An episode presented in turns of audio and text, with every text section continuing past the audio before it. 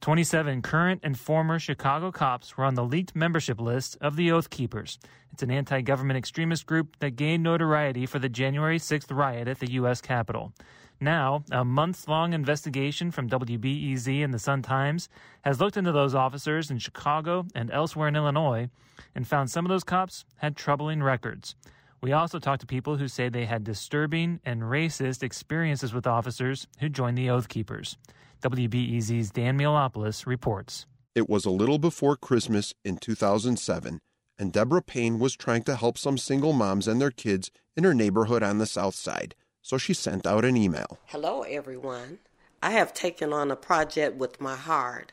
I have reached out to. Payne asked for donations from a bunch of people she knew in Englewood, including a police sergeant. I have here his response You are a goof. Payne was stunned. She wrote back and asked why the sergeant, Michael Nowacki, would say something like that. His response was, You obviously are sending this unwanted spam to the wrong person. I have no desire to help inner city poor people. Any further communication from you will be considered harassment. What did you think when you, when you saw that response from him?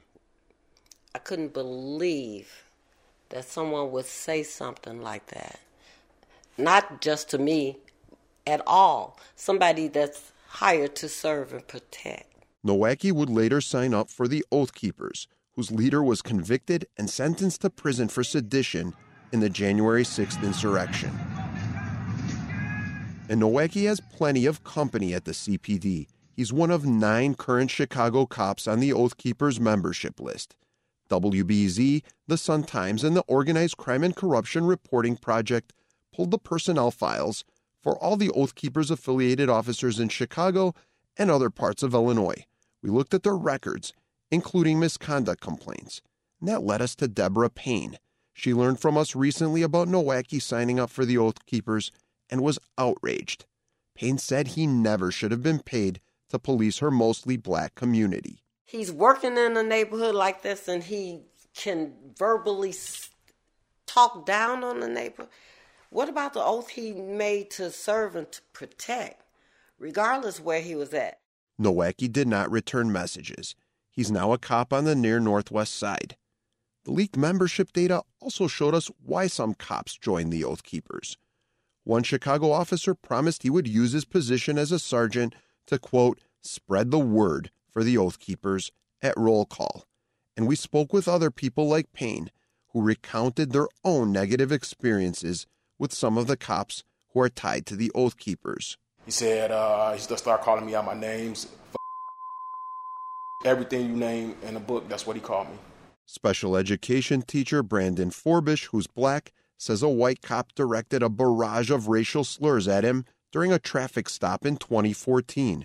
Here's Forbish talking with a police department investigator after he filed a complaint against the officer. Because of me getting like that, harassed and everything like that. I'm just scared to be around white people like that. And okay. I'm just no, it's and, you know. and, and I feel that every time I see a police officer, especially white cops, mm-hmm. I feel that I'm dry. I'm driving. I feel that if I get pulled over, the first thing they're gonna say is, "Man," because I'm black. Yeah. And okay. it shouldn't be like that, but I'm paranoid now. The accused cop, John Nisezi Paruk, was on the Oath Keepers membership list. CPD records show he denied Forbish's allegations and faced no discipline. Nisezi Paruk continues to work as a cop, and he did not return messages. New Chicago Mayor Brandon Johnson had promised in his campaign platform that he'd fire officers like Nisezi Paruk and officers affiliated with another notorious extremist group, the Proud Boys.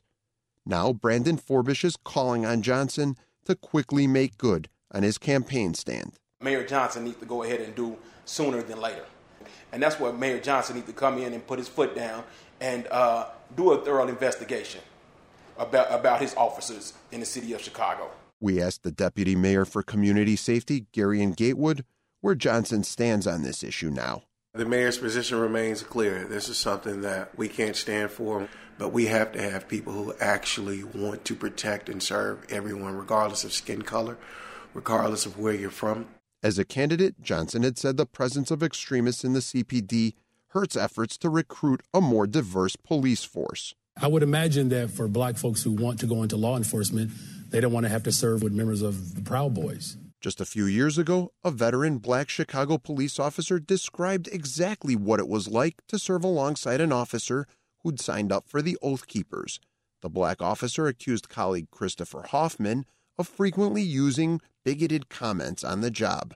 Here's the black officer talking to internal investigators for the department in 2017. If you were Stevie Wonder and you would come into our break room sometimes, you, you would think you're in the, middle, in the middle of a Klan rally. You heard that right. A black officer equating the water cooler talk at a Chicago police training facility to a Ku Klux Klan rally. Hoffman retired last year, and he declined to comment to us. But there was light punishment for Michael Nowacki. He's the sergeant on the South Side who told Deborah Payne he did not concern himself with the inner city poor.